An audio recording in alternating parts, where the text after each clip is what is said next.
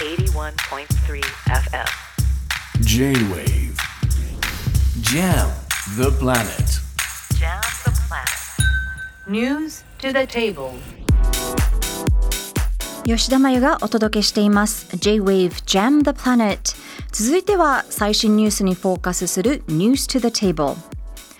皆さんところで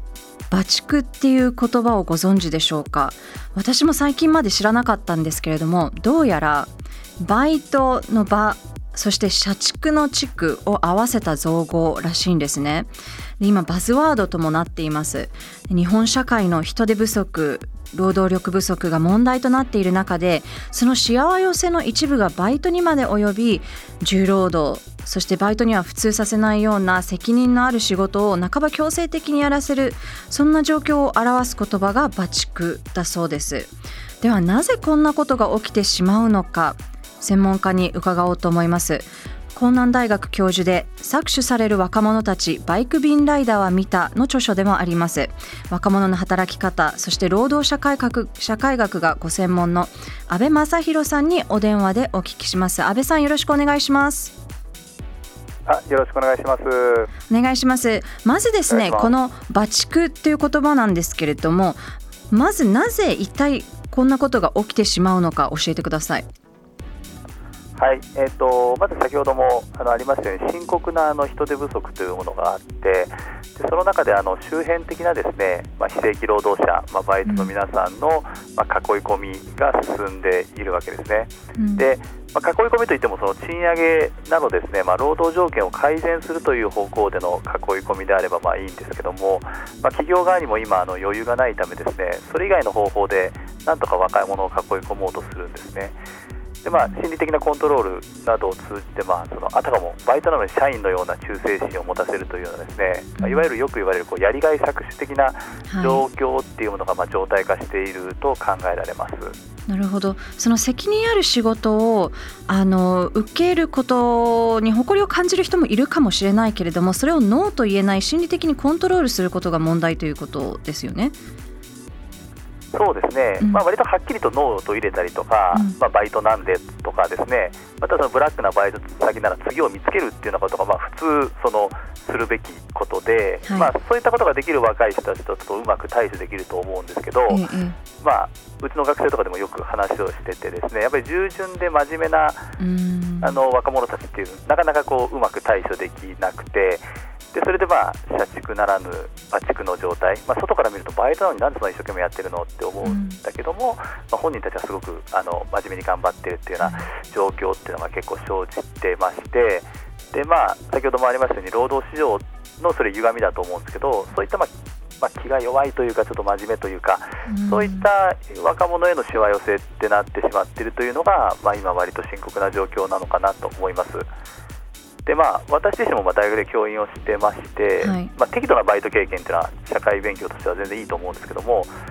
まあ、ここまで来るとちょっとその教育自体を阻害するものでもあるので、うん。やっぱもう少しあの社会全体で考えていかなきゃ問題いけない問題なのかなと思っています。なるほど。先ほどおっしゃっていたように真面目な学生ほどこのバチクになりやすいとそういった学生の方がこう勉強もやちゃんとやらなきゃいけないバイトもちゃんとやらなきゃいけないというふうにこう追い込んでしまうかもしれないと思うんですけれどもその以前からブラックバイトと呼ばれる過酷なバイトっていうのは問題となっていますけれどもこれなどうすればいいのでしょうか？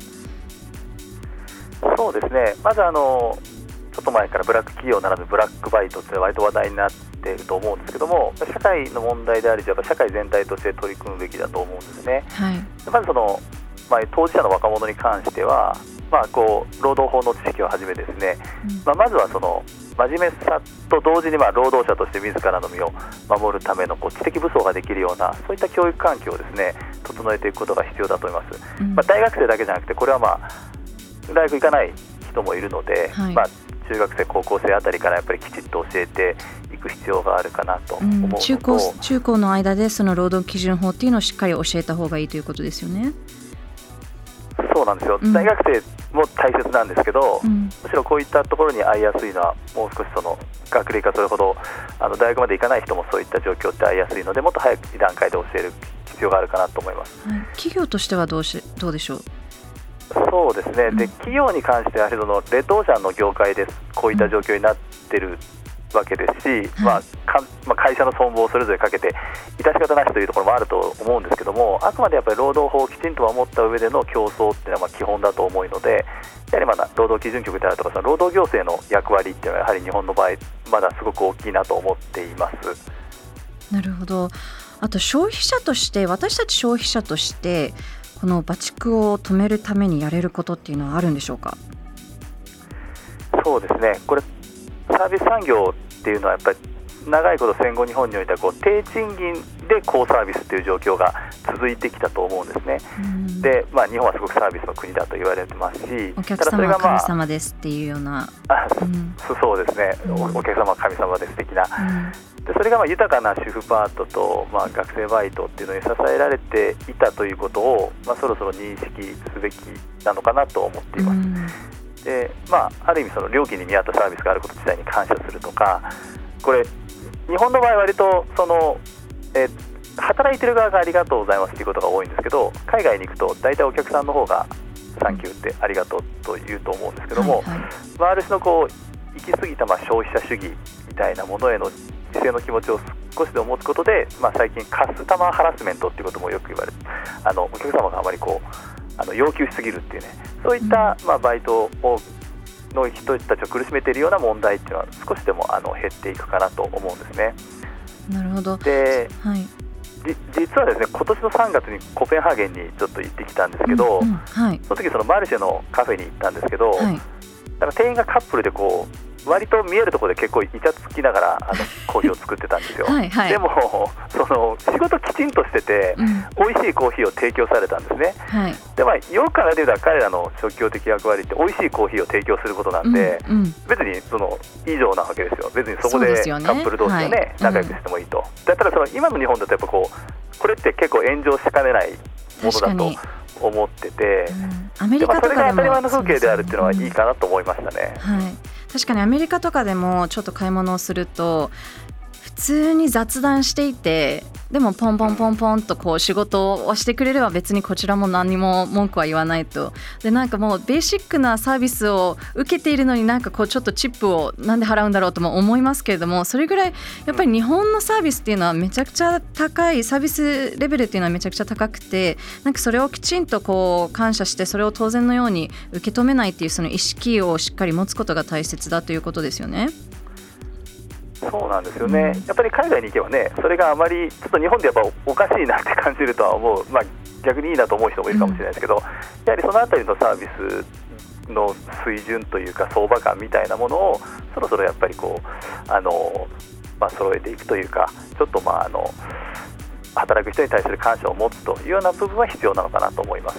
なるほど。あとそのバチクにもし追いやられている若者がいるいたとしたらそれを見守る私たち大人としてはどういった対応をしていけばいいんでしょう？やっぱりどうしてもその働くことに関して言うと、皆さんね、大人は一加減あるので、うん。自分がバイトしていた頃のこととかを思い出しながらはい。アドバイスすると思うことが多いと思うんですけど、ただまあ、それはちょっと慎重になった方がいいなと思ってまして、やはりその状況はね、今のバチクという言葉があるのであると通り、あとまた人手不足であるとか、あとまあデフであるであるとか、そういったことがいろいろとあの、えー関連して、でちょっとまあ状況は変わっているので、うんあのまずいと感じたら、ですねやはりそのしっかりと彼らの置かれている状況、そのまあ、どういった労働環境に置かれているのかということに、まあ、耳を傾けてほしいなと思います。なるほど。ありがとうございました。あ